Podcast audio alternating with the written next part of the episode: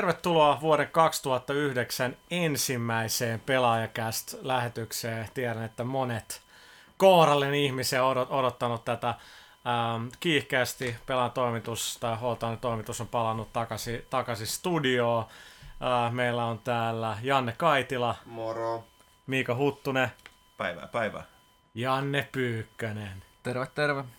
Ja Emil Rekunen. Terve, terve.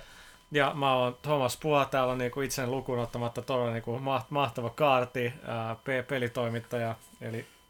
Eli ehkä pitämättä puheitta, niin lähdetään nyt rohkeasti kohti vuotta 2009, tai lähdetäänkö mä niinku vaan etenee sitä, jos kerran on jo vuosi 2009, mä itse asiassa tiedän, mutta ei se voi mitään. Nyt me lähdetään etenemään vuotta 2009, me ei enää mennä sitä kohti, koska me ollaan jo siellä. Okei, no niin, se itse asiassa ihan loogista. Eikö se ole näin? Kyllä se on näin. Kyllä mä luulen, se on näin. Mitä Emil teki niinku jouluna ja uuten vuoten? No siis, joululoma lähinnä tuli melkein maattua. Tiedätkö, sohvan pohjalla katsottu hyviä DVD-bokseja, mitä tuli lahjaksi pelattua vähän uusia pelejä tai uusia vanhoja pelejä syötyä ja sellaista. Ei, niinku, tiedätkö, mitä joulun yleensä tehdään? Syötyä? Niin, ollaan tiedätkö, niinku chillisti ja tehdään kaikkea niinku rentouttavaa. Äijä ei varmaan mitään rentouttavaa kyllä tehnyt, mutta... tai mitenkään se on rentouttavaa. Ei, mä olin joulun Thaimaassa ja se oli aika totaalista rentoutumista. Oli mielenkiintoinen jouluateria. Siellä ei ollut tietenkään mitään kinkkua tai mitään, mutta oli kyllä nuudeleita ja spagettia. Ja perinteistä jouluateriaa. Todellakin. Ja paljon alkoholia ja ei siis se kummeta. No se on aika suomalaista joulua. Se oli joo. Se on suomalaista joka päivä. Se oli mielenkiintoinen joulushow, missä jengi jotain miekkaili ja muuta. Se oli ihan hämmentävä juttu. Oliko siellä joku joulujuttu siis kuitenkin? Oli. Siis niin. Oli totta kai, kun sehän on niin kuin vaan ulkomaisia turisteisiin hotellissa, ne oli järjestetty niin kuin jouludinner, niin terveiset Ossille ja Jonille, joka oli reissussa, niin siellä niinku, me istuttiin siellä niinku pihalle oli niinku katettu kaikki pöydät ja sitten siinä oli niinku rakennettu lavat, että 27-28 astetta lämmintä, niin oli sillä ihan siisti niinku viettää joulua. Et oli se jotain joulukoristeita ja muuta. Ei ollut kyllä oikein mitään jälkiruokaa, mitä mä olisin pystynyt syömään, mikä oli mulle pettymys, mutta ei ollut odottamatonta, koska ne dikkaa niinku laittaa pähkinää siellä kaikkeen. Et siellä vähän niinku jossain nuudeliskelä tai cashew-pähkinöitä. Sitten oli jotain niinku juttua, mikä oli keitetty jossain pähkinöilistä. Että sieltä ne kädet vapisten piti ottaa safkaa siellä. Ja ei ollut helppoa. Oliko tuo äijä eka joulu niinku ulkomailla? Oli. Joo. No siis ei itse asiassa. Kyllä niinku joskus... ajat sitten on vanhempiakaan ollut joulu ulkomailla, mutta niinku, tämä oli eka joulu, kun mä en ollut niinku, joulua niinku, tyyliin perheen kanssa. Mut se olikin ihan rikki, mutta olisi vähän outoa olla sit siellä, mutta niinku, toisaalta tiedätkö, kun 50 metrin päässä hotellista on Häagen-Dazs, missä kävi hakea jäätelöä, sitten Jensensistä sai hakea jäätelöä, sitten oli Mäkkärikin oli vieressä, sitten oli thaimaalais-italialainen mesta vieressä, että kyllä se oli ihan yhtä juhlaa. Pyykkönen, mitä sä ja ää oli niinku aika vaikea vastata tuohon kyllä. Mä sain vähän riisipuuroa ja sit tarkoitus oli, että mä olisin pelannut joululomalla vähän pelejä, mitkä ei ehtinyt käydä läpi tuossa viime vuonna, mutta sit mä pelasinkin vaan Dead Spacea uudestaan ja Falloutia, et siinäpä se sitten olikin. Ei mulla muuta. Mut sä et kuitenkin vähän rentouduttua. Kyllä mä vähän nukuinkin. Ei noi sukulaiset ei käynyt hirveän paasti hermoille. No ei sitten. No mitäs Huttunen? No mä en muista enää. Mä otin Siitähän on monta viikkoa. Niin on. Mä otin chillisti ja sit muodikkaasti siisti. Niin. Ja normaali joulusetti safkaa sillä ja sitten toi... Mulla oli kanssa jäljellä, että tää oli varastossa sit pelejä, mitä niinku, että paremmalla ajalla pelaa, niin tosiaan... Tosiaan Dead Spacein pelasin läpi ja sit se oli kyllä niinku... No. Mäkin pelasin nyt PS3 Dead Space läpi ja mä olin ostanut just ne niinku superaseet ja puvut, että se oli vähän helpompaa. No mä ostin vaan sen niinku paremman panssarin, oli se kama. Mä en sen kaman niinku inventaarin kanssa jaksais pelleillä enää, niin sen hankin, mutta se oli kyllä... No päästäänkin tuossa varmaan kohta siihen, niin oli kyllä äärimmäisen loistava kokemus. No mitäs? Meikä oli ihan perussettiä kanssa, niin kuin aina niin porukoittelua maalle ja siellä sitten äiti pistänyt kystä kyllä, että Siitä ja luovuen mä varmaan kyllä ikinä voisi kuvitellakaan meneväni minnekään ulkomaille jouluksi. Kyllä se on aika perinteinen kuitenkin. Nyt mä tunnen itteni todella surkeaksi pohjaksi. Ajattele sun äitiäsi. Joo. Tää oli niinku, että emme mikään niinku rock'n'roll toimi, tässä ollaan ihan perussetti kaikki jouluna. Äitin luokse syömään perunamuusia silloin. Mut se tietää, että se oli ainoa aika, kun mä voin oikeasti lähteä jonnekin lomalle, niin se oli ihan... Ja kyllä sä varmaan saat anteeksi, tietsä sen. Ehkä joo. Mut sellaista, ja nyt tosiaan vuosi 2009 on lähtenyt käyntiin, ja tammikuun Pelaajalehti on myynnissä. Siitä on itse asiassa tullut feedbackia, meillä oli Uncharted 2 eksklusiivi siinä, niin tilaajilla sekannessa, jengi dikkasi siitä aika paljon. Siitä ikävä kyllä tuosta meidän myyntikannesta ei ole pidetty ihan niin paljon. Me ollaan tosi pitkään haluttu tehdä tuollainen niin kollaasityyppinen kansi, missä jotenkin niin kuin mainitaan tosi iso määrä pelejä. Ja sitä on tosi vaikea tehdä, niin kuin generoida sitä kantta tavallaan niin kuin ihan tyhjästä. Mun mielestä Lasse teki hyvää työtä, se onnistui ihan hyvin. Tuli paha kokeiltua, mutta odotan mielenkiinnolla, miten hyvin se on. Se on myynyt, mutta sit me halutaan nyt käsitellä tätä, eli joulukuun Pelaajassa käsiteltiin, onko se nyt tammikuun lehdessä, niin valittiin vuoden parhaat pelit, listahan oli pitkä, varmaan me itse asiassa pähkäiltään aika paljon, että minkälaisia kategorioita edes laitetaan, ja varmaan nyt kun valitaan hamassa tulevaisuudessa 2009 parhaat pelejä, niin tehdään se kyllä ihan eri tavalla kuin mitä nyt tehtiin, mutta käydään ehkä nyt tässä läpi niin kuin toimituksen, no ne, jotka ainakin on tässä podcastissa, niin pelejä, jotka itse valittaa, jotka niin kuin oli henkilökohtaisesti niin kuin parhaita, vuoden 2008 parhaita pelejä, niin Pyykkönen äijä prominentisti esillä tällä toimituksen vuoden pelit sivulla, äijä valinta oli Fallout 3, kerro lisää. Fallout 3, no se oli aika loppujen lopuksi itsestäänselvä valinta mulle, mä oon pitkän linjan roolipelimiehiä, mä tykkään vähän hitaista peleistä, missä saa säätää loputtomasti ja ei sen pelin viehätys kyllä vähene yhtään. Varsinkin nyt kun mä oon lähtenyt vielä PC:llä vetää sitä, kattonut modeja läpi ja ihan uudella meiningillä, että kyllä se varmaan on vielä aika monta kuukautta mulle hienoin peli. Et sä tänään just selvittänyt, että siinä löytyy jotain uusia aseita Kaitilankaan, mistä ei ollut mitään tietoa? Me, joo, ja mä oon yrittänyt löytää siinä kaikenlaisia näitä uniikkeja aseita, mitä sieltä löytyy, ja ei ole vaan jostain syystä ensimmäisellä läpiperukerralla ei tullut oikein hirveästi vastaan, että nyt olisi kaikenlaista viritystä, supertappohanskoja ja muita pitäisi kasata itse, että... ja sitten onhan ne laitettava lisäsisältökin tulossa tässä. Että... Niin, sekin vielä, että nyt pitää vähän kiirettä, että saa kaikki... hommat kuosia ennen kuin sitä tulee. No mitäs Huttunen? Valinta oli Metal Gear Solid 4 ja Guns of the Patriots. Se oli aika itsestäänselvyys, että kyllä se oli sellainen niin iso peli, että varsinkin ottaa huomaan, että mun konsolipelaaminen alkoi ja ekasta Metal Gearista, se on varsinainen, niin kyllä oli taas sellainen megapläjäys, mutta täytyy tosin kyllä myöntää, että mua harmittaa, että mä en sitä Dead Spacea ehtinyt testata oikeastaan yhtään ennen kuin me tehtiin nämä valinnat, koska se kyllä nousi aika kovasti rinnalle.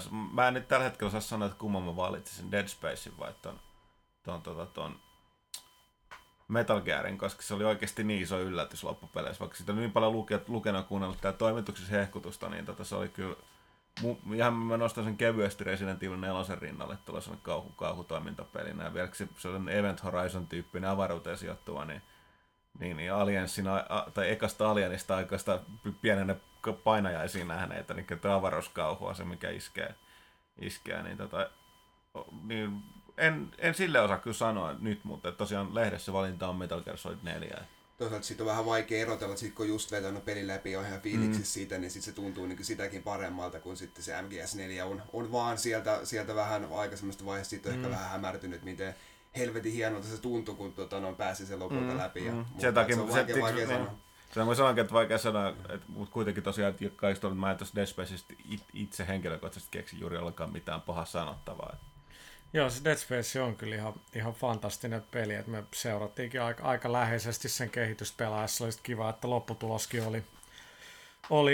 oli mainio. Muistaakseni 8 me sille annettiin. Mun mielestä siinä oli jotain tietty juttu, mitä mä ehkä olisin niinku... haluan nähdä toteutettavan niin kuin eri tavalla, mutta sitten sillä mitä enemmän sitä on pelannut uudelleen, niin sitä enemmän se niin kuin vahvuudet vahvuudet tulee esiin. No mun oma valinta oli Grand Theft Auto 4 ja oikeastaan niinku se oli sen ja Little Big Planetin välillä, mutta kun Little Big Planetista mä oon kirjoittanut ja hehkuttanut niin paljon, niin jotenkin oli, että en mä nyt voi sitä valita, mutta mulle niinku jotenkin Grand Theft Auto 4 parissa tuli niinku sellainen, oli niin hienoa jotenkin seurata niiden hahmojen niinku matkaa ja niinku olla sillä ihan olla siellä liberty siitä, jos sä tuntuu, että sitä niinku siirtyy ihan niinku osaksi sitä maailmaa. Ja se oli mun mielestä niin hyvin niinku onnistunut, kun se myöhästeli kuitenkin, niin sitä pelkäsi, että niinku, et mitäkään se teknisesti tulee pärjäämään. Ja sitten se oli kyllä varsin niinku hyvin tehty sekä boksilla että PS3:lla. Niin kyllä se niinku ne hahmot ennen kaikkea oikeastaan jäi parhaiten mieleen. Mutta mitäs sitten Emil Rekunen? Double kill! Running Riot. My man Running Riot. Mulla taisi olla Gears of War 2 sen lopulta. Kyllä. Joo, mulla on itse asiassa monta peliä, mistä mä arvoin. GTA 4, Gears of War 2, Little Big Planet. Gears of War 2 päädyttiin, koska lähinnä, Puha mainitsi GTA 4, niin ei ole ehkä järkeä mainita samaa. Nämä on kuitenkin erilaisia pelejä, niitä nyt ei oikein voi verrata keskenään, mutta tietenkin tarkoituksena on saada mahdollisimman monta eri peliä tuonne palstalle, niin Gears of War 2, helvetin hieno peli, hoiti sen, mitä Gears of War 1:ltä ehkä jo odotettiin. Tarina oli mun mielestä nyt suuremmassa osassa Domin ja Marian Where's my wife? Kyllä, se toimi helvetin hyvin, se on munakasta mättöä. Ainut mikä ehkä vähän harmittaa, mä oon joskus sanonut, että mä en keksi siitä pahaa sanottavaa. Nyt mä oon keksinyt parikin pahaa sanottavaa siitä. Nettipeli ei toimi niin hyvin kuin sen pitäisi toimia. Ja mä tiedän, kyllä se Lancer ehkä voisi olla vähän tehokkaampi ase. Joo, siis mä dikkasin, niinku, mulle se oli ehkä se jatko-osa, joka niinku eniten täytti ne kaikki, mitä mä odotin siltä. Että mä vähän vaivasi Gears 2 sit se, että se loppupuolella oli vähän liikaa sitä. Siis se olisi voinut enemmän keskittyä siihen, että se piti lennellä sillä otuksella ja sitten mentiin sillä brumakilla tai millä. Oli se ihan jees, mutta se perusräiskintä, niinku, se peruspelimekaniikka on niin hyvä, että se jäi aika niinku vähiä siellä loppupuolella. Et mä olisin sitä jotenkin halunnut enemmän. Mä olin, että että en mä niinku halunnut, että tää brumakilla ryntäillä täällä. Joo, no mun mielestä se oli just se parasta, koska mä ykkösessä kyllästyin siihen, että se oli siinä ei ollut sitä vaihtelua. No sä et tiedä konsolipeleistä tarpeeksi. Mutta siis joo, ei siis vaihtelu on niinku hyvä. Se on samalla hassu juttu, että Killzone 2:ssakin niin puolen välin jälkeen se peli muuttuu aika paljon, että siinä tulee enemmän vaihtelua. Gearsissa oli mun mielestä vähän sama, mutta siis hyvin ne oli kyllä tehty ne kaikki. Okei, mutta se oli Emilin valinta. Ketä on jäljellä? Ei ketä? Kaitila. Ei ketä Kaitila. No niin. Mä tein se tahalla. Uskon. Niin, mulla oli Smash Bros. Brawl. Kyllä Fallout 3 mietin tosi pitkään, oli just päässyt se läpi ja noin tosi hyvät fiilikset, oli viettänyt paljon aikaa siinäkin maailmassa.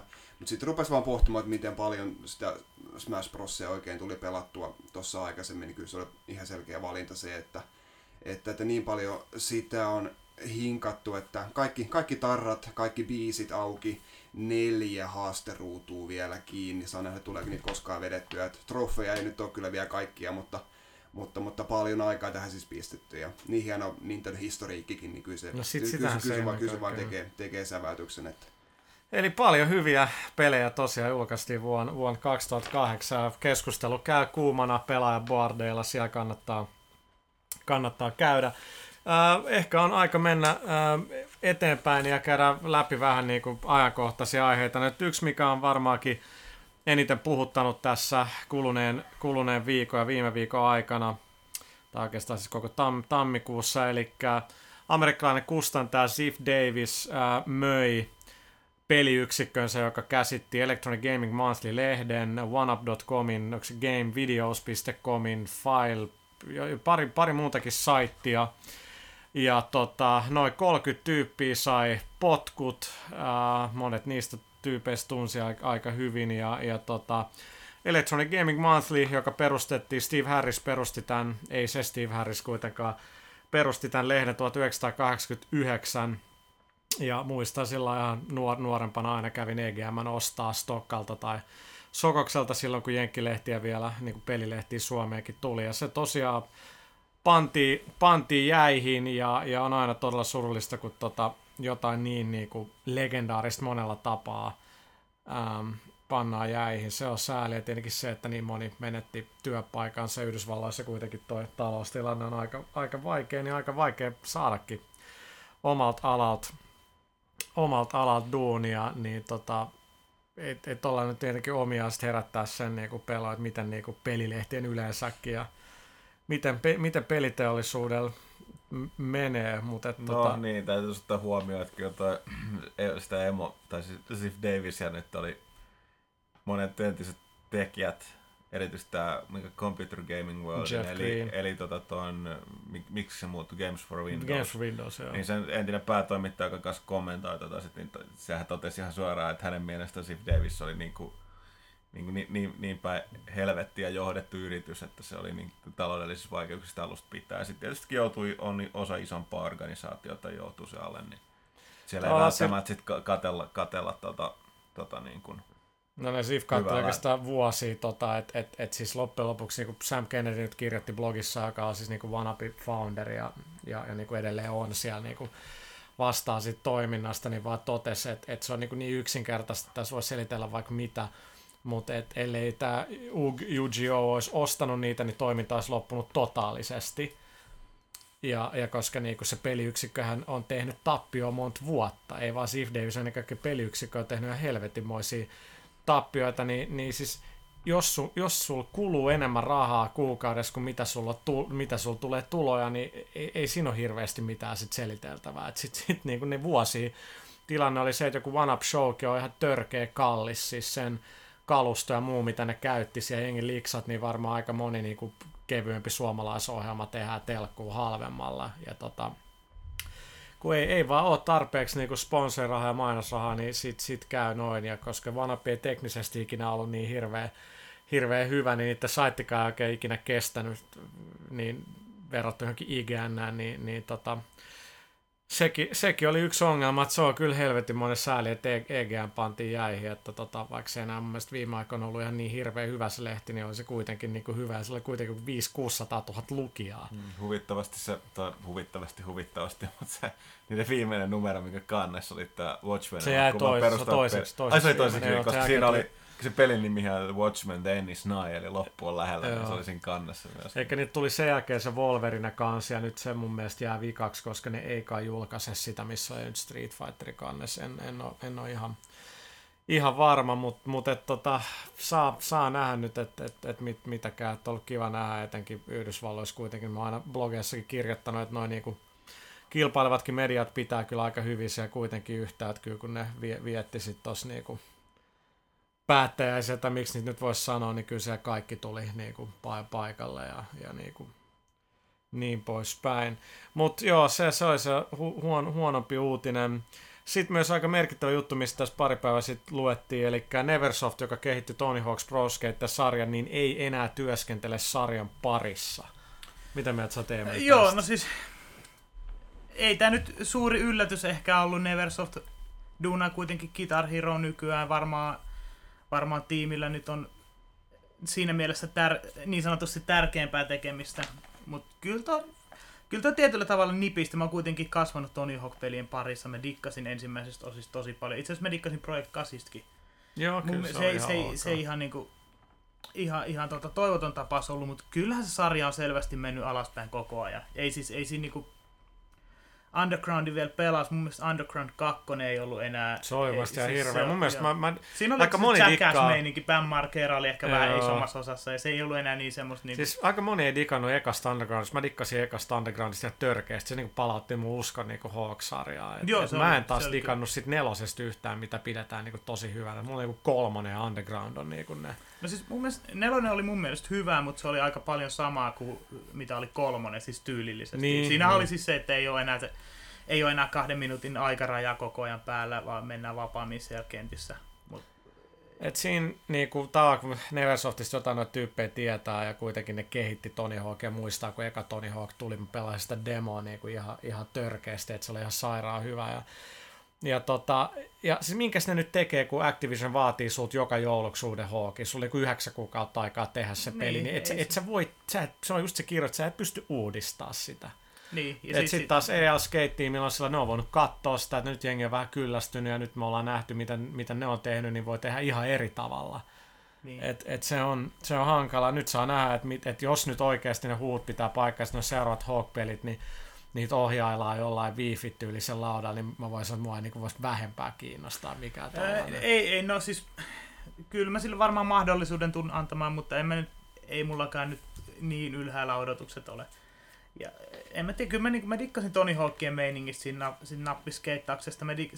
Se ei ollut ehkä urheilupeli niinkään enää loppuun, siis se oli taso. Tony Hawk loi, tiedät sä, niinku sen niinku, että PS2, PS1 on melkein kolmio, grindaa, axo, ollia, boxia, flippi, ympyrää, grabit. Siis kaikkihan Extreme Sports-pelit käytti sitä, niin, ei vaan Activisioni, niin, vaan muutkin käytti sitä ihan samaa systeemiä sen jälkeen.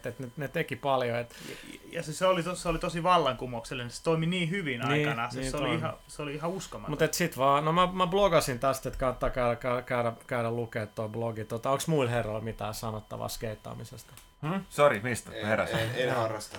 No ei ihme. Eikö se ole se, missä mennään laudan päällä jotain tehdään? No, hei, mä pelasin sentään Dreamcastilla aika paljon. Pyykkönen lunastaa kyllä. Meidän kato otettiin vähän uskottavuutta täällä kehittää. Dreamcastin. Ei aina tarvitse sitä oikeasti. Dreamcastin Tony Hawkki. Näyttää noin niinku uskottavuutta. Player, jos Pyykkönen. Jos on myös valittavana Jet Set Radio, niin ei se nyt ole edes mikään valinta, että totta kai sillä mennään. Ei se ole Kaitila ollenkaan näin. Älä semmoinen. Jos tykkää asenteesta, paremmista grafiikoista, paremmasta meiningistä, paremmista musiikeista, okay, niin sitten tietenkin voi vetää. Huomaa kilometrin päähän, että sä et ole pelannut Tony Hawkia. Siis nimenomaan. Mutta onko koskaan tehty skeittipeli, missä niinku rullaus liikkuu telaketjuilla? Hei, näinhän se olisi varmaan itse asiassa seuraava Tony Hawk juttu. Se on se juttu. No niin, lopetetaan. Kaitila, saat jäähyllä seuraavat 10 minuuttia. Mitä?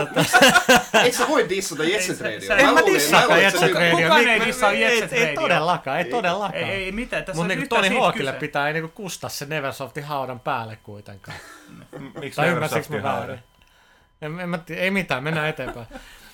Sitten tämä ilahdutti mua, eli Microsoftin Xbox-yksiköt, itse asiassa koko Entertainment Divisioonan johtaja, kaikki Robbie Bach, itse asiassa ainoit enää originaali niin kuin Xbox-jäbiä siellä, niin totesi nyt, että Xbox 360 ei niin kuin olla julkaisemassa seuraajaa niin kuin ihan heti, mikä on mun mielestä niin kuin äärimmäisen kiva, että se menee julkisesti ihan sanoa ton noin. No ei se varsinaisesti mikään yllätys, että kyllä se vähän tyhmempikin, kun valaa seuraa tajua, että niin kuin nämä puheet edellisen konsolisukupolven aikana siitä, että no joo, että ehkä näitä uusia konsoleita tullaan julkaiseen 4-5 vuoden välein, niin ei todellakaan pidä nyt paikkaansa.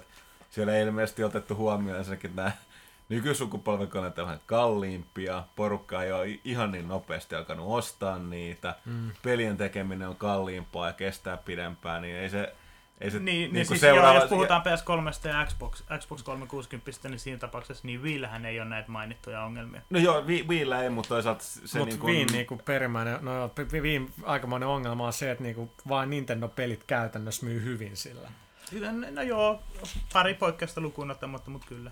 Mutta on se kyllä meidän kaikkien etu, että ei tule nopeat vaihtoa. Että on se nähty ennenkin, että mitä pidempää konsolisukupolvi kestää, niin se mielenkiintoisempia pelejä varsinkin loppuvaiheessa alkaa tippua. Niinpä.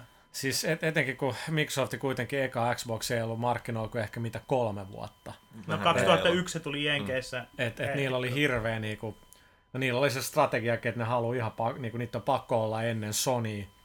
Niinku 360 markkinoilla, mutta kun siihenkin niinku, no boksista kannattaa lukea toi Dean Takahashin kirja, niin siis uuden konsolin kehittäminen, niin kuin Phil Harris onkin sanonut, niin se on yli $1 billion investointi kevyesti, siis se kestää 2-3 vuotta designaa ja luoda infrastruktuuria kaikki, niin se on niin järkyttävä sijoitus, että ei niinku mitään järkeä nyt tehdä. Mä toivon, että ainakin niinku tyli menisi ainakin seuraavat 2-3 vuotta niin, että ei edes tulisi puhettakaan niinku uusista koneista, ettei edes tuu sitä, koska jos mä nyt katon jotain 360 PS3 ja näitä pelejä, mitä nyt tulee, kun tiedät, se framerate on aina 60 framea sekunnissa muutettu tosi sulavaa, hyvän näköinen, kyllä mulle vuosia kelpaa niin kuin nämä gameit. Voisiko jopa käydä niin, että ajatellaan, että joku Epic, joka on nyt tehnyt Gears of Warin, kyllä se tehdään uusi pelisarja, niin tiedät, uudelle konsolille ja sitten seuraava konsoli uusi, niin jos nyt jengi jopa oikeasti tiedät, että se tekisi joku toisen sarjan vielä Epicin tapauksessa 360-selle. Mm. Mä pakko mainita, että vaikea kuvitella, että Sonica, joka kuitenkin tuli vielä niin myöhäisemmin, niin no tekisi nyt softeat halus mukaan. Niin, siis niin, Sonicilla on niin se, että ne pysyy jotenkin pystystä. Niin edekään nyt on laittamassa uutta heti kyllä. Niin, ennen kaikkea tässä näin, että kyllä normaalisti tässä vaiheessa olisi jotain puhetta, mutta aikaisemmissa sukupolvissa on aina ollut joku se luuseri, minkä pakko pistää vaan Saturnin pakettiin ja uutta konetta pihalle. Nyt on Wii on tietenkin ihan omaa luokkaansa, 360 myy hyvin, PS3 kerää koko ajan voimaa, nyt ei vaan semmoista selkeitä häviäjää, mikä niinku haluaisi, nyt aloitetaan uutta, me ollaan seuraavan sukupolven ensimmäinen, kaikki haluaa ottaa tässä sukupolvessa vielä kaiken irti. Toistava pointti jääräaitiosta. Toisaalta mulla on myös semmoinen fiilis, että joku PlayStation 1 ja Nintendo 64 ehkä vanheni vähän nopeammin PC:hen verrattuna. Mun mielestä PC ei nyt ole ottanut vielä niin paljon irti grafiikassa Xbox 360 ja PlayStation 3. Miten niinku Huttunen ja Pyykkönen räjähtää. Konsolit on konsoleita. Mutta siis ei PC ole ottanut vielä niin paljon, koska suurin osa peleistä nykypäivänä tehdään konsolien ehdoilla. PC saa ehkä tarkemmat tekstuurit ja niin poispäin, mutta käytännössä PC kuitenkin. PC saa kuulla pelejä, mistä sä et ole poika kuullutkaan. Mä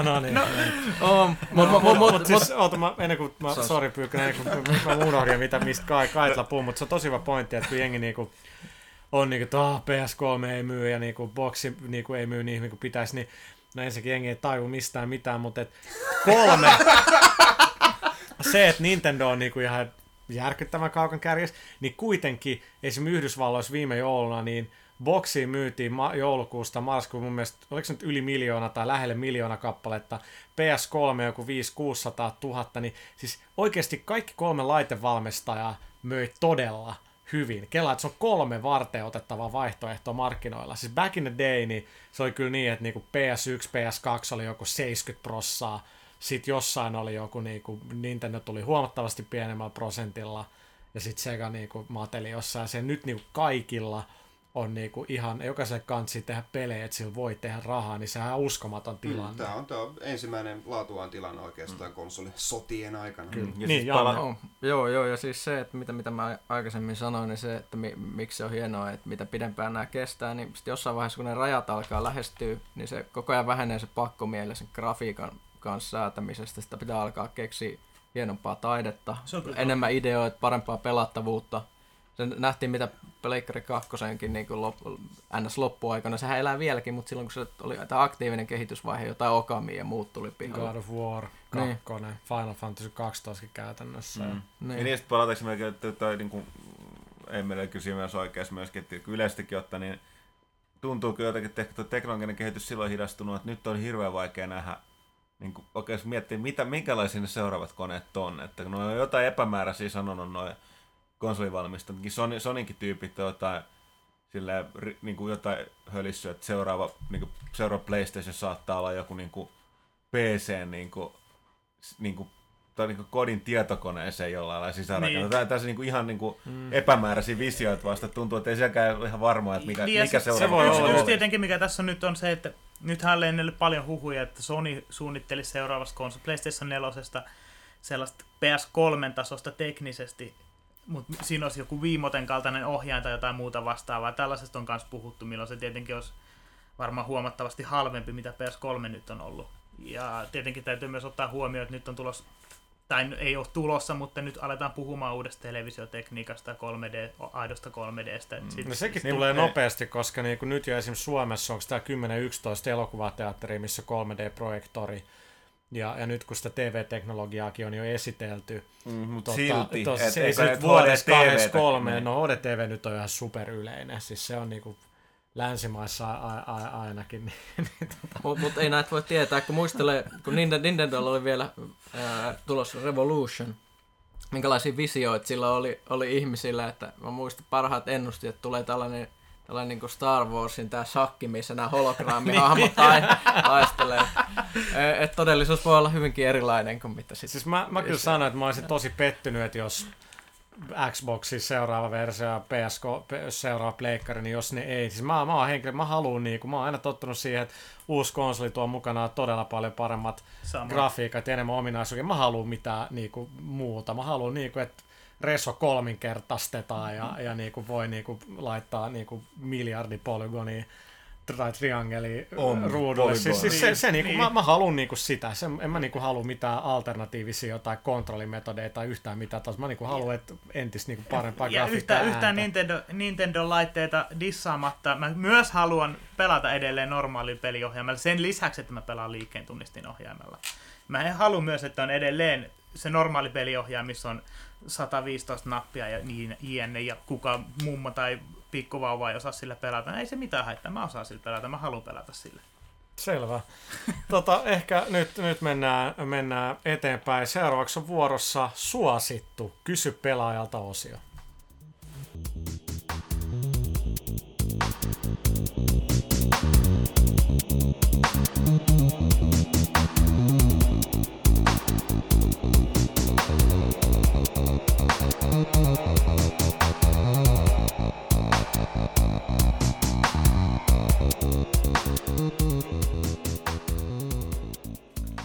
Tervetuloa Kysy pelaajalta -osioon vuoden 2009 ensimmäiseen sellaiseen. Me ollaan valikoitu kysymyksiä, oli valtava määrä. Emeli äi hoiti spektaakkelimaisen hyvin. Kiitos. Tää painotinko mä nyt jotenkin viimeistä sanaa?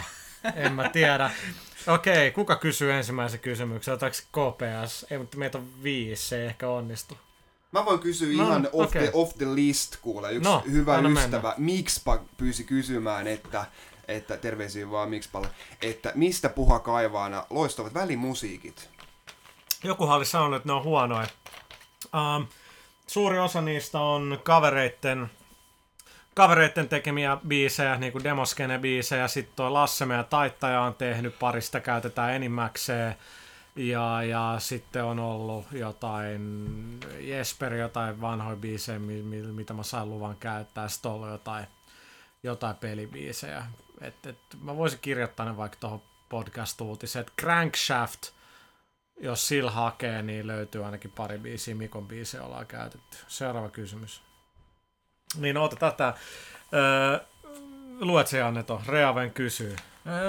Kysyisin, miksi vain tilaajat voivat rekisteröityä lehden sivuille, ja myös Vov-lehden tulemista kysyisin, ja toimituksen parhaat joululahjat. No, parhaat joululahjat ei vastata. Rekisteröityy voi, siis se on tilaajille suunnattu etu, joita me tullaan tekemään enemmän vuoden 2009 aikana, eli halutaan antaa enemmän niin kuin insentiivejä pelaajan tilaamiseen, vaikka se lehti on mun mielestä on niin hyvä, että se kannattaa tilaa, mutta mehän aina ollaan haluttu antaa lisäpalveluja, niin kuin Pelaajaboardi Accessi, blogit on vaan tilaajille, Pelaajakäst nyt on kaikille, mutta ehkä sekin niinku jatkossa muuttuu.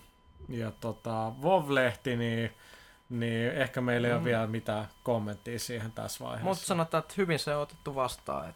Niin, ja palautetta otetaan mielellään kyllä vastaan tuolla. Onko vovlehti.fi? Siellä? No, siellä pystyy kyllä kommentoimaan ainakin niin, että halutaan feedbackia. Kyllä. Sitten Zenox kysyy. Onko podcastien teko teille työtä vain hauskaa, että teettekö sitä pakkopullalla? Vastatkaas nyt tähän näin. Joo, kyllä tämä on ihan kauheata, että eihän tätä nyt... Thomas aina uhkaa väkivallalla, jos me ei tulla tänne. Tässä on, niin kuin, kuten kuuluu aina, tämä kaikki tosi tosissaan hiljaisen. Pakko olla vääntää tätä tekstiä. Mutta se kuitenkin se Ferrari, minkä me saadaan tästä palkaksi, auttaa niin, vähän. Niin totta, ja ne niinku virkistysaineet ja naiset ja asunnot ja kaikki muu, että se niinku sillä... Joo, siis sanotaan, että se tuntuu siinä vaiheessa duunilta, kun me nauhoitetaan sitä deadlinein aikana, ja se ei olisi oikeasti ottaa sitä tuntia puolitoista, mikä siihen menee, kun on niin paljon muut tekemistä.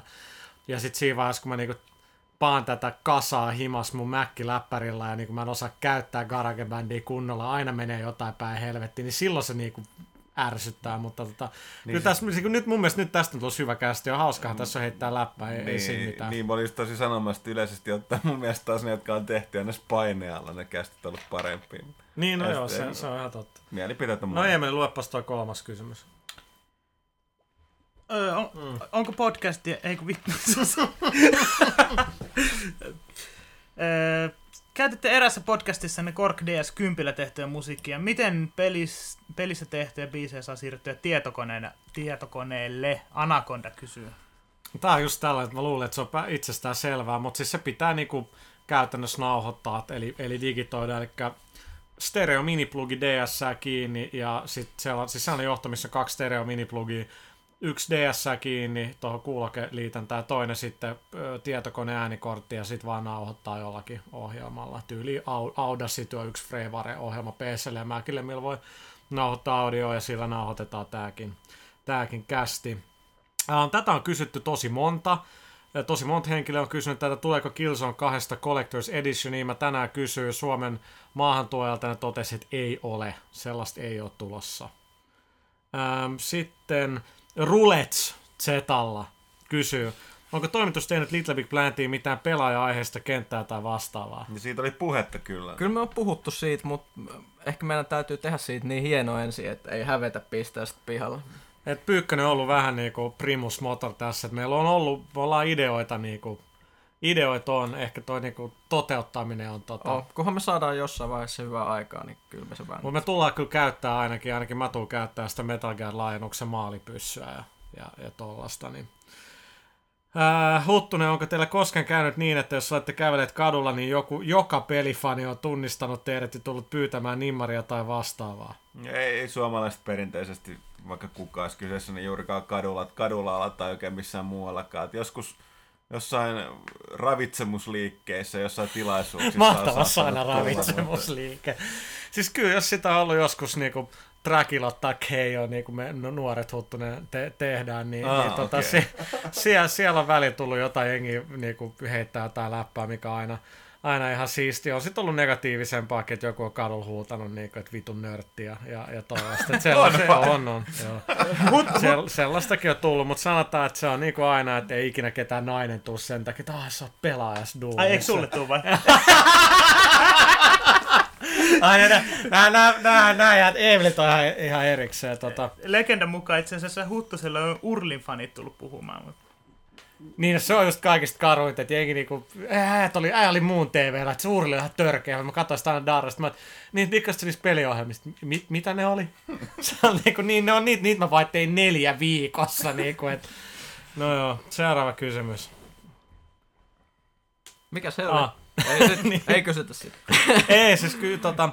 Elikkä muutamalla henkilöllä niin toi pelaajan tilailahjan tulemisessa on kestänyt, että siinä pitäisi mennä 2-4 viikkoa, mutta niin kuin joulukiireiden takia niin tämä asiakaspalvelu, joka ne toimittaa, ja niin siinä vaan yksilöisesti kestää enemmän. Kyllä niitä pelejä on niin kuin varastossa, niin, tai sitten, jos ei ole, niin sitten pitää kerätä tilausta maahantuojalta ja siinä menee oma aikansa ja niin poispäin. Niin siinä on nyt riippuu vähän pelistä. Kyllä tietenkin aina tietenkin toimitetaan ja sinne asiakaspalveluun kannattaa soittaa. Me ollaan nyt oltu sinne yhteydessä kuitenkin, että niinku homma täytyy saada toimi paremmin. Huttunen, tämä kuulostaa äijän kysymykseltä. Hanman 48 kysyy.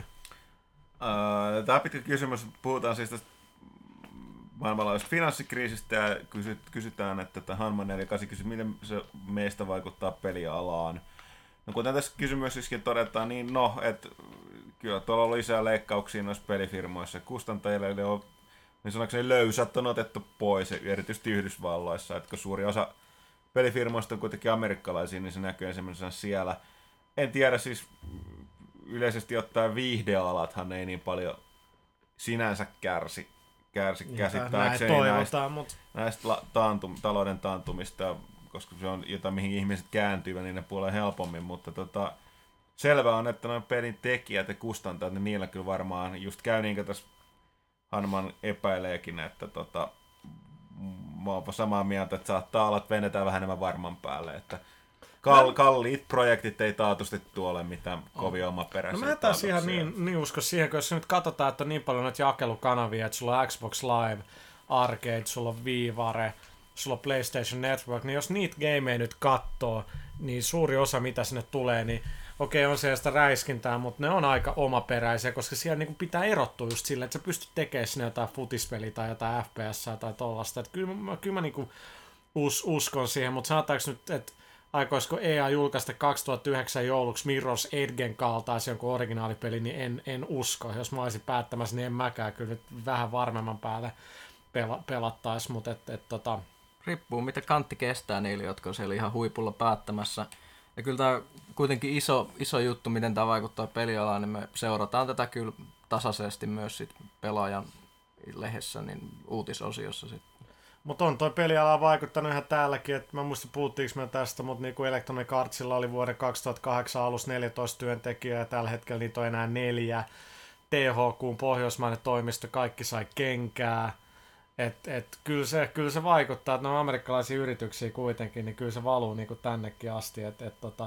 Jos sä nyt epäröinyt sen Pelaajan tilauksen kanssa, niin pyydä henkilökohtaisesti, että käykää tilaamassa se, niin varmistatte, että meidänkin hommat jatkuu. Sitten kysytään, että onko tietoa milloin Aliens Colonial Marines julkaistaan. Emeli, mikä tulee olemaan vuoden äijin peli? No Aliensista yllättäen tuli nyt jonkinlaista, ei mun mielestä virallista ilmoitusta, mutta sen pitäisi tulla kesään mennessä. Mä luulin, että se tulee vasta 2009 lopussa, mutta todennäköisesti se tulee jo kesään mennessä. Joo, ja toihan paha kysymys, koska Gears of War 3 ei julkaista 2009. No ei. Mikä on vuoden äijin peli? No mitähän mä sanoisin? En mä, nyt ei osaa pyydän vielä anteeksi, sanoa. En osaa vielä sanoa. Kyllä siellä on paljon lupaavia pelejä tulossa, mutta äijin peli, niin no, palataan tähän ehkä ensi kerralla. Sitten... Mitä mieltä olette Lords of the Rings Conquest-pelistä? Huttunen ei kokeile tätä ennen tätä podcastia. Lähes poikkeuksella, lähes nimenomaan sen takia, että SAR 86 kysyy tämän kysymyksen, niin we're here to serve. Nimenomaan. No onko PS3 ja Xboxin välillä mitään eroja? En äkkiseltään huomannut mitään. No niin, siis kyseessä on Pandemicin tekemä peli, ja se on oikeastaan hyvin paljon, se on niinku fantasiaversio noista Star Wars Battlefronteista, eli siis käytössä katsoen tehty. Siinä on jonkinlainen yksin peli, mutta se on selkeästi periydinhan on tuossa siinä, että siinä pelataan niin periaatteessa kartalla, missä erilaisia valloituspisteitä yritetään vallottaa toiselta puolelta ja niin kuin ihmisten kanssa pelataan. Että tosiaan poikkeuksista fantasia, että sen sijaan, että siinä niin ammuttaisiin millään skifiaseella, niin heilutaan miekoilla ja jousilla tällä. Ja mitä sitten tuon testin perusteella sanoisi, että en valitettavasti päässyt testaamaan tuota versioa niin verkossa, että ihan hyvin se rullaa ja tosi hyvin käyttää hyväkseen noita niin kuin EA:n korkeat tuotantoarvoa ja lisenssiä, mutta sitten tietysti asia taas niin pelitasapainon takia, niin vähän tietysti voi olla tolkien purista ja häiritsee täältä, siellä nyt on näitä velhoja heittelemässä salamaa ja Balrogia hakataan miekalla päähän ja kaikkea tällaista. Nyt näyttää siis sieltä, että ei. Mitä tää tapahtuu? Ei meni täällä tiedonpäiden juttuja. Tää on niitä tiedonpäiden juttuja kyllä. Mutta joka tapauksessa niin sotapeliä, kun täytyy sen niin enemmän tietää sit seurasta Pelaajasta, mihin mä näillä tiedoilla arvostelen sen. Sitten on mun vuoro kysyä pari kysymystä. Joo, mä olin just niinku Ai. Yritä edes kysyä. Onko White Knight Chroniclesia tulossa ollenkaan Eurooppaan? On. Ihme olisi, jos se tuu, että kaukana ollaan niistä synkistä päivistä, milloin Japseropet jää pelkästään japanilaisten iloksi, että kyllä näinä päivinä tulee. Kyllä se tulee, hyvin näitä. Ei tiedä kyllä vielä milloin. Kysy se seuraavakin. Joo, Finkiller kysyy, onko Code 5 tulossa DLCtä vai ei? On. Ei ole vielä ilmoitettu, mutta tulee niinku enemmän kuin Code 4. Tätä vielä kolmas putke. Sumu kysyy. Moro. Ensikin iso kiitos loistavasta lehdestänne ja älyttömän hyvistä pelaajakästeistä. Kiitos. Kuuntelin kaikki putken duunissa ja avot kun päivä kuluu. Sano vielä työpaikka, niin tulee palautetta. Sitten kysymys. Onko mahdollista saada mistään enää WoW-lehteä? Aloin WoW-harrastuksen vähän myöhässä ja olisi ehdottoman tärkeää saada se ensimmäinen WoW-lehti. Tullaan ostamaan seuraavatkin WoW-lehdet ja olisi hirveä, jos eka puuttuisi. No, sehän virallisesti, jos ensimmäinen numero poistui lehtipisteistä, mutta kun noin kauniisti sanottiin, niin kyllä meidän täytyy varmaan katsoa, että jos se olisi jotenkin mahdollista. Lähetä meili toimitus@pelaajalehti.com.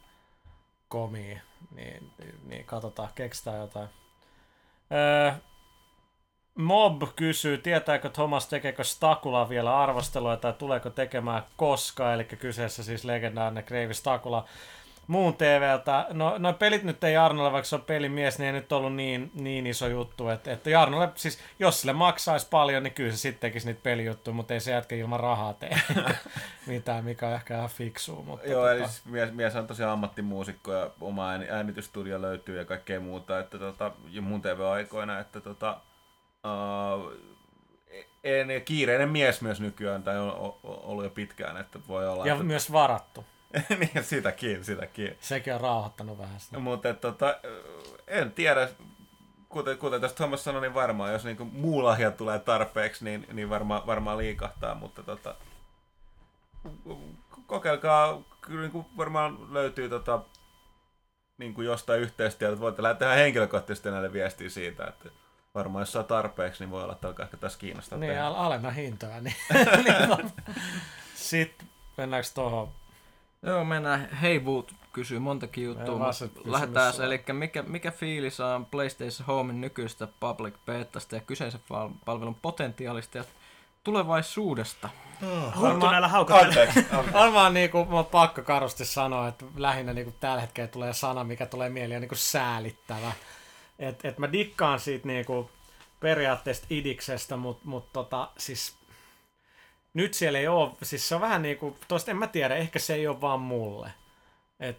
Mä en oikein näe sitä, että kävellään ympäriinsä 3D-mestossa, höpötellään jengin kanssa, ja etenkin kun sun pitää ladata eka se home scene kestää, sit sun pitää lataa itse sinne jonnekin aukiolle, tätä siinä kestää liian kauan. Miksi mä haluan käynnistää homein, että mä niinku pääsen pelaamaan 4 tyypin kanssa vaikka Motorstormiin. Miksi? Mun eikä pitää sopia niiden tyyppien kanssa, jos ne on niinku frendejä, että hei, mennään homeen ja sitten nähdään siellä ja muuta. Ja, siis, se on makee idis, mutta niinku... Niin siis sen pitäisi olla peruskäyttöliittymä. Että ollaanko käynnistät konsolin, niin sitten se voisi toimia. Niin, no joo, mutta ei sitten ole niin niinku funtsittu. Hyvä, että nyt kokeillaan jotain erikoisempaa, että kyllä sille niinku tukea on tosi paljon, että niinku EA:t Capcomilta ja sun itseltään tulee, ja on se nyt mielenkiintoinen, että kyllä mä oon niinku käyttänyt rahaa siellä, mä ostin sen hieno kesäasunnon ja muuta, sitten mä kokeilin sitä Second Life erään ihanan kaverin kanssa, niin jotenkin me ei niinku päästy samoille alueille, kun me lähdettiin sieltä kämpästä, ja sitten kun mä yritin perustaa pelaajaklubin, niin se ei suostunut hyväksyä pelaajasanaa, niin mun piti perustaa muun TV-klubi. Ja sekin maksoi joku, totta kai jollain se täytyy niinku rahoittaa, niin maksoi siitä joku $3 tai $4. Että ettikää nyt muun TV-klubin home-käyttäjät ja me yritän hyväksyttää teidät sinne. Siis me tullaan tekemään homeista kyllä juttuun nyt pelaaja ja vähän tutkia sitä. Tämähän on vasta alkua. Niin, ja siis täytyy sanoa, että home on kuitenkin ilmanen. Niin. Sitä ei ole pakko käyttää, se on saa silti ilmaiseksi ladattavaksi, että ei sitä nyt voi inhotakaan, jos ei rakasta. Niin, totta. No, seuraava kysymys on sitten Zero Punctuationista, eli tästä tällaisesta videokomedia-arvosteluvirityksestä, mitä netistä löytyy. Ja onko meillä mielipidettä siitä? Voimme vastata niihin, koska niin, tämä koskee meidän NS-kilpailijaa, mutta ei se ole meidän kilpailija, koska me ei sinänsä tehdä pelkästään komediaa ja meillä ei ole seksikästä englantilaista aksenttia.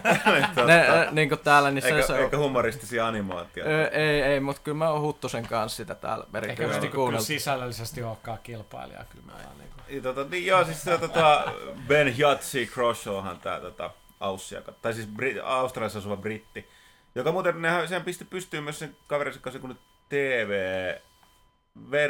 niinku web-tv-ohjelman kanssa. Mä en nyt valitettavasti muista sen nimeä, mutta sen varmaan mainitsee sen näissä uusimmissa videoarvosteluissa. Joo, siis se on tavallaan, mitä se voisi selittää, että se oli hienoa, kun tavallaan oikeastaan kaikki pelit voi niinku tavallaan, niin kaikissa on vikaa, että kaikki voi dissata, se tekee sen tosi hienolla tavalla. Että kyllä mä oon niinku itse säännöllisesti on pitkä seurannut niitä. Tosiaan mainittava, että se ei ihan aina osu kohdalleen. Että hän on itse myöntänyt, että kaikki pelit ei todellakaan hänen kuppiteetä. Mutta se on kuitenkin tehnyt esimerkiksi useimmasta MMO-peleistä, verkkoroolipeleistä oli muutaman tehnyt. Ne meni kyllä ihan poskelleen sen takia, että se niissä oli ihan virheitä. Mutta tavallaan niissä näkyy, että ehkä sen kaverin ei kannattaisi tehdä sellaista lajityyppistä, mistä ei tiedä mitään. Mutta nyt on hyvin harvinaiset. Pääsääntöisesti niin Ihan mun henkilökohtainen suosikki on muistaakseni tämä Medal of Honor Airborne -arvostelu, jossa on mitäs tää on tää Johan Gasmask ja joo, kaikki nämä jutut. Kyllä, ja sillä on niin hieno ääni sillä kaverilla, että niin voi kuunnella ihan tyytyväisenä, kun omaa lempipeliä dissataan täysin. Mikäs siinä? Seuraava. Onks meillä vielä... Mitkä fiilikset teillä on tulevasta Fear 2 Project Origin-pelistä? No hei, mä haluan vastata tähän. Okei. Se on viimeinen. Mulla on odotuksia ihan senkin takia, koska mä vihasin niin hirvittävällä tavalla niitä edellisiä tuotoksia, mitä tää toinen firma teki. Ja ihan siis mikä se oli? Fear Files vai? Joo, tää oli tää...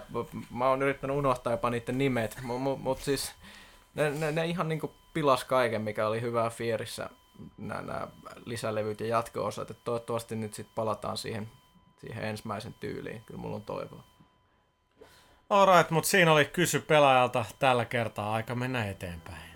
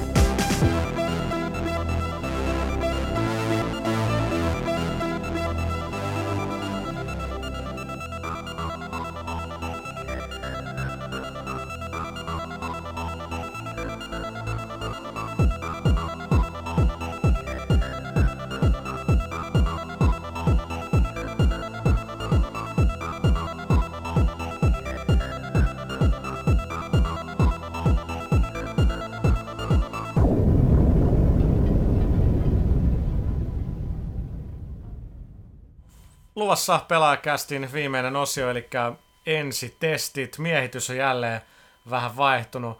Mä en ollut tiennyt, eikä meillä on täällä ensitestispesialisti Ville Arvekkari. Tervetuloa. Terve taas vaihteeksi. Mr. Guardian Viper.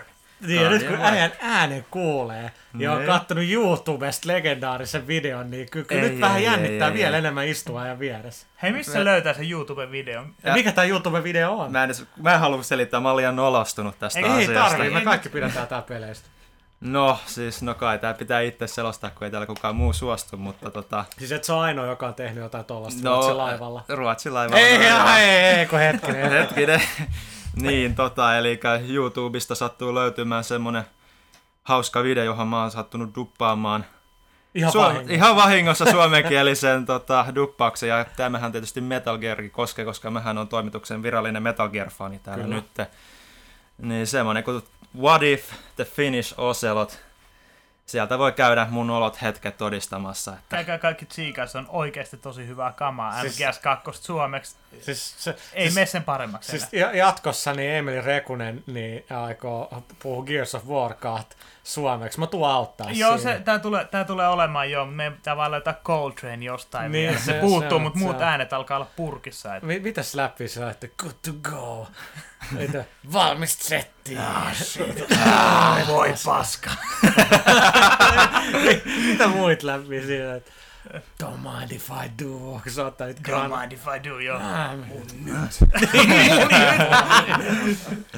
Nyt. Syö paskaa ja kuole. Tai sitten sitä Awesome Gearsia lainat, että choo choo, Coltrane tulee. Pyykkönen on hyvä Coltrane. Pyykkönen on sillä toinen vahvan baritoni. Se on Kajaani Coltrane, kyllä se on great. Okei. Jatketaan eteenpäin nyt, kun jengi vielä herää. Elikkä Capcomilla on aika vahva alkuvuosi tai kevät. Niin me ollaan pelattu tässä Street Fighter 4 valmista versio, mutta me ei voida siitä puhua, mutta me saadaan puhua siitä ennakkoversiosta, mitä me ollaan myös pelattu. Mä en oikeasti muut sanoa, että se on ihan törkeä, siistin näköinen. Se on kyllä ihan niin kuin, että siinä on saatu se Street Fighter-meininki, niin kuin, tai se yleisilme hyvin, vaikka se on 3-ulotteisuuteen siirtynyt. Et mä niin kuin ajattelin, jos niin kuin ennakkovideoita, kun siinähän ei ollut mitään pelikuvaa, niin mä ajattelin, että nyt se ryssitään täydellisesti, mutta niin kuin ilmeet ja kaikki tämmöiset, mitä hahmoilla on, niin puhdas Street Fighteria. Joo, siis se on niin kuin tosi onnistunut semmoinen niin kuin HD 3D-päivitys, että se niinku, siis hahmoista on saatu niin niinku, no totta kai ne on kolmiulotteisia malleja, mutta että ne niinku, niistä on saatu tosi siistejä. Se on kuitenkin just niinku sanoit, niin se on kuitenkin ihan henkeä vereen Street Fighter 2, mut silti se onnistuu niinku tuntuu tuoreen. Kaitila, miltä tuntuu, kun mä oon dunkottanut äijä Street Fighter 4? Kaitila on kyllä ottanut aika paljon turpaan. Joo, pieni turnaus vedettiin tässä Villen ja Emilin, me voitiin ihan nolla pelillä, mutta puhaan pistänyt mua päihin. Tosin täytyy nyt sanoa, että kyllä useampi erä on ollut aika kiikun kauku, mutta silti puhaa vienyt kaikki ne vaankielierätkin, niin mä pistän sen pikkiin. Ja sen pikkiin, että mulla ei ollut arkadetikkua käytössä. Kaitilla vanha kunnon sanalasku melkein on sama kuin ei ollenkaan. Joka se voitat tai se et voita. Joo, 3-0. Niin, ei ollut 3-0. 4-0. Hyvältä hyvältä tosiaankin on vaikuttanut. Se on niinku tommoset niinku oikein niinku henkeä veren turnauspelaajat on pitänyt tätä näin aika askeleen taaksepäin Street Fighter 3 jälkeen. Millä kyllä, tavalla? No siis silleen ihan vaan niinku, että tää on niinku epätarkempi ja siinä on vähemmän sofistikoitunut systeemi mitä pelata. Ja kyllähän se niin pärryn puuttuminen onkin merkittävä asia tuossa noin, mutta tää on lähempänä SF2 ja siten lähempänä peruspelaajaa ehdottomasti, että kyllä varmaan niin kuin tulee näkemään itse asiassa enemmän pelejä kuin Street Fighter 3. Ja se on ehdoton plussa niin kuin mun mielestä, että niin Street Fighter 3 friikkihahmoista on päästy eroon, että kakkosen klassiset hahmot on tullut takaisin ja sitten vielä muutama friikki päälle, niin se on ihan ehdottomasti parempi hahmogaleria. Friikeistä puhe ole Rufusta kattoon, niin ei. No se on vaan pisaran edessä siellä. Niin mutta siinä nelosessa tosiaan, niin siinä on finaalissa makeet juttuja kyllä, että siinä on tietenkin niinku nettipeli ja siinä on jopa kevyt sellainen No joo, ei siitä voi sanoa enempää, mutta noi taustat, mitkä oli mun mielestä Street Fighter 2, se on Super Nintendo aikaan, kun pelasi, oli tosi tärkeät ne tausta, niin kuin Guile F16 tausta, missä niin kaksi chiksiä, sitten yksi laatikko hajoaa siellä, kaksi framea animaatiota ja tollaista. Nyt toskin ne on tosi eläviä, ne on niinku, siis se on semmoinen niinku, siis se on tosi värikäs se peli, siis todella niinku räjähtää silmille hyvällä tavalla. Et noista nyt on hyvä esimerkki, että noista taustoista kanssa, että tässäkin on ihan hyvä setti siellä taustalla, että yksi kenttä on semmoinen viinikellari tavallaan, että siellä on iso hylly, jossa on täynnä iso hylly täynnä viinitynnyreitä. Kyllä vaan, opettelen suomea. Ja sitten kun siinä tappelee, niin ne lähtee tippumaan sieltä ja sitten vihainen skottimies hameessa siellä rupeaa huutamaan niille taistelijoille ja kaikkea kivaa. Että niin, siis ne reagoi jonkin verran. Kyllä, jonkin verran. Se on siis just hauskan ylilyödyllä tavalla. On se kyllä tosi hienon näköinen, että sitten tulee hyvä fiilis, että se on kaikki puoli hiottu peli, että tekee mieli omistaa se. Todellakin. Se on kyllä makea. Sellainen juttu vielä Street Fighterista, että tällä viikolla Street Fighter 4 on tulos pelaajalehti.comiin ensitesti ihan tekstimuodossa Ville Arvekkarin kirjoittamana, mutta minä eli Emeli kirjoitan siellä vähän lietson vielä konsolisotaa puhumalla eri versioiden välisistä eroista. Tsiikatkaa pelaajalehti.comiin tällä viikolla. Ja nyt niitä eroja siis on vai? Niitä eroja siis on, mutta niistä puhutaan sitten. Sitten soditaan. Eli pelaajalehti.com, niin lue teksti ja katso kuvat. Nimenomaan. No sitten toinen juttu, niin Resident Evil 5, niin siitähän on julkaistu pelattava demo Japanin Xbox Livessä. Mä et siis ymmärrä, miksi ei ole tullut muualla. Yhdysvalloissa käsittääkseni PS3-versiosta on tullut demo. No ei kyllä ole. Eikö se ole tullut? Ei. Okei, sit mä valettelin. Ei se ole väärässä. Mutta siinä demossa niin pystyi pelaamaan jaetulla ruudulla 2, niin se näyttää itse asiassa Call of Duty World at Warilta, että siellä niinku on aika paljon tyhjääkin siellä pelialueen niinku, siis ruudun ulkopuolella. Et kyllä se ihan hyvin toimi, mutta kyllä sitä selkeästi niinku netin yli kaksin pelin haluaa pelaa. Nyt kun sitä on itse sillä alusta pelannut, niin kyllä täytyy sanoa, että se on kyllä kenties parhaimman näköinen japanilainen seuraavan sukupolven, tai siis seuraavan nykysukupolven niinku peli, että sekä 360 että PS3-versio pelanneena, niin se on kyllä ihan törkeen hyvän näköinen. Silti se käyttäytyy ihan kuin Resident Evil 4, mikä on kai ihan hyvä, mutta se on ihan mielettömän hyvän näköinen. Sheva Alomar. Se on meidän Rihanna. Kaikki Emeli väittää, että se näyttää Rihannalta, mutta musta se näyttää ihan Rihannalta. No mutta siis mä oon nähnyt Rihannat, että semmoisissa, no joo. No niin. Joo, kyllä se siltä näyttää. Ja me kaikki, kenellä mä oon puhunut, niin se pelin alku, niin kun nyt se on nähty niin monta kertaa, niin se on vähän, niin kun sit pääsee se ekan chapteri yli, niin sit se alkaa päästä vauhtiin. Kyllä niinku hienon näköinen ja kyllä se pelittääkin hyvin. Mun mielestä PS360-versiossa ei ollut mitään oikeastaan eroa. Sitten yksi peli, joka julkaistaan tässä ihan, se ei ole ensi viikolla. Skate 2. Se ei taida olla. Onko se ensi viikkoa jo? No joo. Mä tiedän, tässä ihan kohta niin kuitenkin. Pakko sanoa, kun mä oon pelannut molempia 360 PS3-versioita, niin voi jumalauta EA, miksi PS3-versio framerate ei voi olla tasainen. Ei se on niinku, nyt ne molemmat on lähelle 60, tai boksi on koko ajan 60, mutta PS3 vähän heittelehtii. Ei pahasti, mutta just sen verran, että se ärsyttää. Sitten toinen juttu on oikeasti vaan se, että PS3 ohjaimen analogitikut ei ole lähimainkaan niin hyvät kuin boksi ohjaimen. Mutta sitten kun tossa niin paljon tarvii sitä tarkkuutta tuossa Skateissa, niin kyllä se vaan on se boksiversio parempi. Analogitikkujen asettelu on toinen mikä tulee. Mikä itse Street Fighterissa me yritettiin pelata sekä boksi että PS3-versioa ja päädyttiin PS3-versioon mieluummin paremman ohjaimen takia. Skate 2 sitä menee just toisinpäin. Et se on ohjaimessa, tai siis paljon pelistäkin kiinni, mutta joo kyllä. Xbox-versio pelaa Skaten tapauksessa mieluummin. Mutta siinä on tosi hyviä niitä nettipuolen optioita laajennettu, että nyt on semisainen nettiura, että tekee tiettyjä juttuja, niin saa pointseja ja sitten netissä voi tienaa fyrkkaa, mitä sitten voi käyttää niin kuin urapelitilassa. Ja aika samanlainen se on kuin edeltäjänsä totta kai, mutta niin kuin aika paljon hyviä pieniä korjauksia ainakin nyt alkutaipaleella, niin ne kaikki haasteet on mulle ainakin ollut tosi selkeitä, että tosta pitää mennä, toi pitää tosta pitää hypätä ja niin poispäin, että ei ole sitä, mikä siinä edellisessä oli, että niinku, siis mistä pitää mennä, ja sit niinku menee liian kauan siihen, että niinku tajuu, että mistä se temppu pitää vetää. Joo, ja kyllä se kävelykin tuo vaikka se ei ihan älyttömän sulavaa ehkä ole.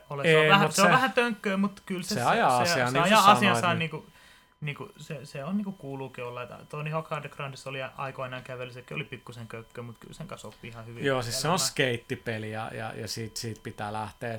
Se on hyvä, että niin jossain haasteessa, kun mun piti hyppää kahden ison roskiksen yli, sitten mä en millään päässyt siitä rampissa niiden yli. Sitten mä tajusin, että hei, että mä heitin laudan meneen, kävelin sen roskiksen luo, mä käänsin niitä, että ne oli sitten niinku kapeet, ne vei vähemmän tilaa, niin sitten mä pääsin heti siitä yli ja sitten se menisi läpi se challenge. Noin niinku esineiden niinku siirteleminen on niinku ihan hyvin tehty. Et se on niin jotenkin mun mielestä epäluonnollista, kun se oli tuossa Tony Hawkissa, missä oli, että siirretään dösa ja tää ja toi. Tuossa on vähän niinku orgaanisemmin kyetty toi homma tekee ja tosi hyvällä touchilla noi tekee EA tekee taas skeitti. Se on niin hyvä fiilis, semmoinen skeittiviiba, ihan törkeä hyvä soundtrack.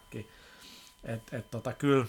Joo, se mikä nyt on hyvä on se, että nyt Skate 1 kiusanneista latausajoista ilmeisesti ollaan päästy eroon. Joo, eli nyt kun ottaa sen session markerin, niin asettaa vaikka jonkun mäen päälle ja sitten laskee mäen alas, kaatuu, yrittää teleporttautua takaisin session markeriin, niin se lataa Skate 1 pitkän tovin. Se oli yleensä vielä tosi pitkä. Tosi pitkä, joo, ja kun mä olin vielä installoinut sen pelin kovalevylle, niin ne oli paljon lyhyempiä kuin mitä ne oli sitten levyllä. Joo, siis levyllä.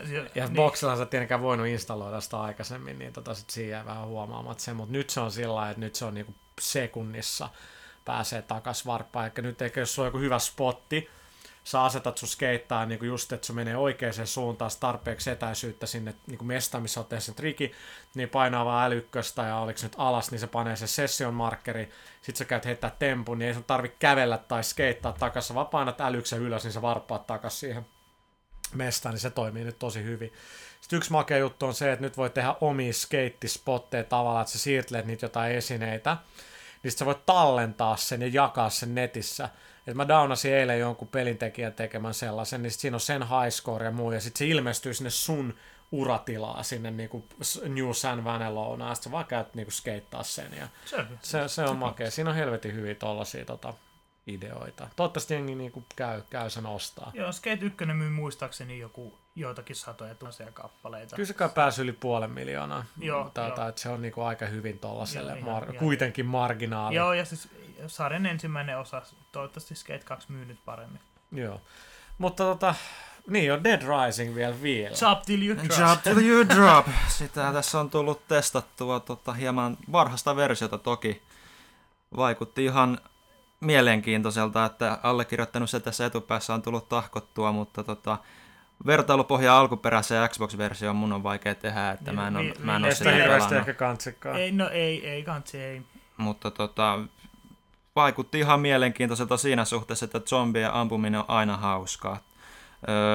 Etupäässä niin kuin haulikkopohjaiset aseet on mukava, kun zombeja kaatuu, kun on zombitorjuntaa. Ja toimiiko se viipohjaussysteemi? Siis, kyllä se sillä ei sinänsä toimi. Että se vaatii totuttelua. Se tuntuu vähän jäykältä ja vähän tönköltä välillä. Se, en mä tiedä, niin kuin just sanottiin, että ei pidä Xbox-versioon verrata, mutta vertaan kuitenkin. Musta tuntuu, että Xboxilla mä onnistuin tekemään kaiken siinä just niin kuin pitiikin.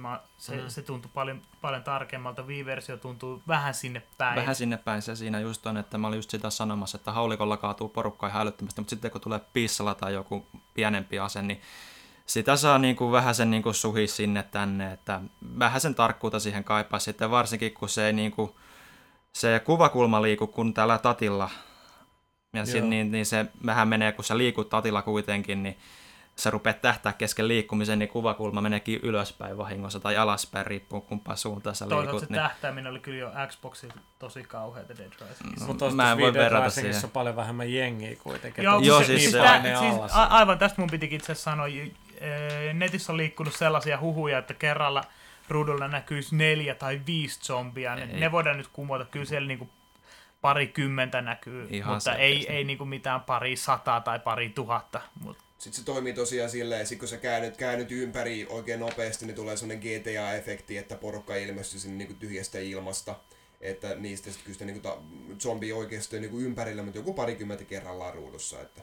Onko senkin kattonut Fringe TV-sarjaa nyt, kun se on alkanut nelosella? Mä katsoin eka jakson, toinen jakson nauhalla. Mitä mieltä sä olet ekasta jaksosta? Ihan jees.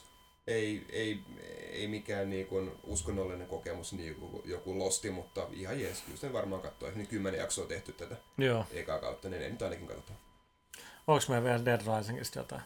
Mä nyt yritän miettiä, että onko siitä mitään, mutta se vaikutti ihan mukiin menevältä silleen, että hömppää B-luokan viihdettä. Mitä sä, Ville, oot mieltä siitä ääninäyttelystä? Ääninäyttely on aivan karseata. siis jos mun Oselot-video on karsea, niin toi on mun mielestä vielä karseampaa. Niin. Nafko on tosi jotenkin, niinku, ne on joko ihan niinku, surkeet hyvällä tavalla, tai sitten ne on ihan hyviä. Se oli loistava Dead Risingissa. Mikä se Dead Rising päähenkilö? Frank. Frank katsoo monitorista, kun joku 5 zombia leppii naisen ulos autosta, alkaa syömään sitä, ja sitten Frank katsoo sitä, siristää vähän silmiä, heittää What in the world?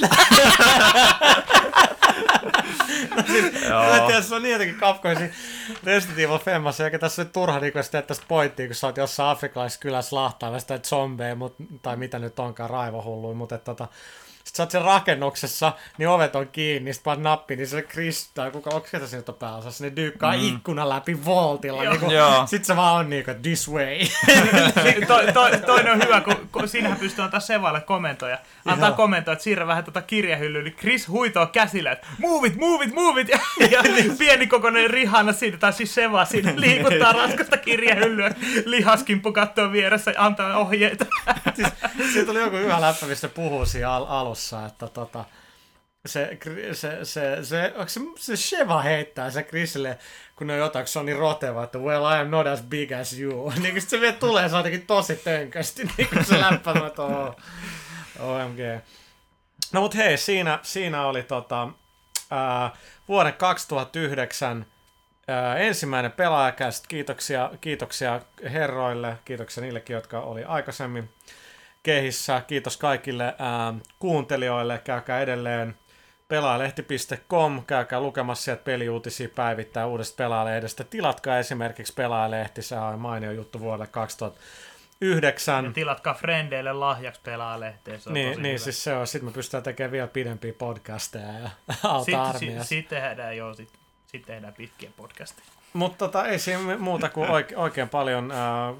Kiitoksia kaikille ja Pelaajakästä palaa pari viikon kuluttua. Moi moi. Siihen asti.